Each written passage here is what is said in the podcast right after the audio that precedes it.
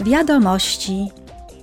W ubiegłym tygodniu Parlament i Rada osiągnęły porozumienie w sprawie europejskich przepisów o odbudowie zasobów przyrodniczych.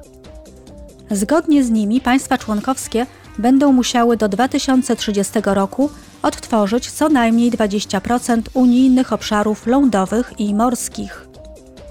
Z kolei do 2050 roku będą musiały odbudować wszystkie wymagające tego ekosystemy. Przepisy zawierają też cele dotyczące ograniczenia emisji z rolnictwa, zwiększenia różnorodności biologicznej i odbudowy osuszonych torfowisk. W Brukseli europosłowie zgodzili się na nowe przepisy, które ograniczą emisję zanieczyszczeń z transportu drogowego. Parlament domaga się środków, które zmniejszą emisje, za które odpowiedzialne są opony i hamulce. Chce też, by dzięki przepisom zwiększyła się trwałość akumulatorów.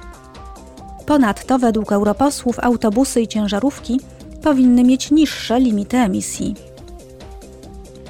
Europosłowie są zaniepokojeni tym, że Rosja omija międzynarodowe sankcje, dlatego chcą je zaostrzyć.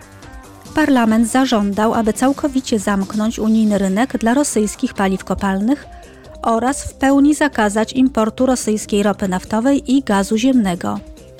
Podczas sesji plenarnej europosłowie wezwali Komisję i państwa europejskie, by sprawdziły, jak skuteczne są obecne sankcje wobec Rosji.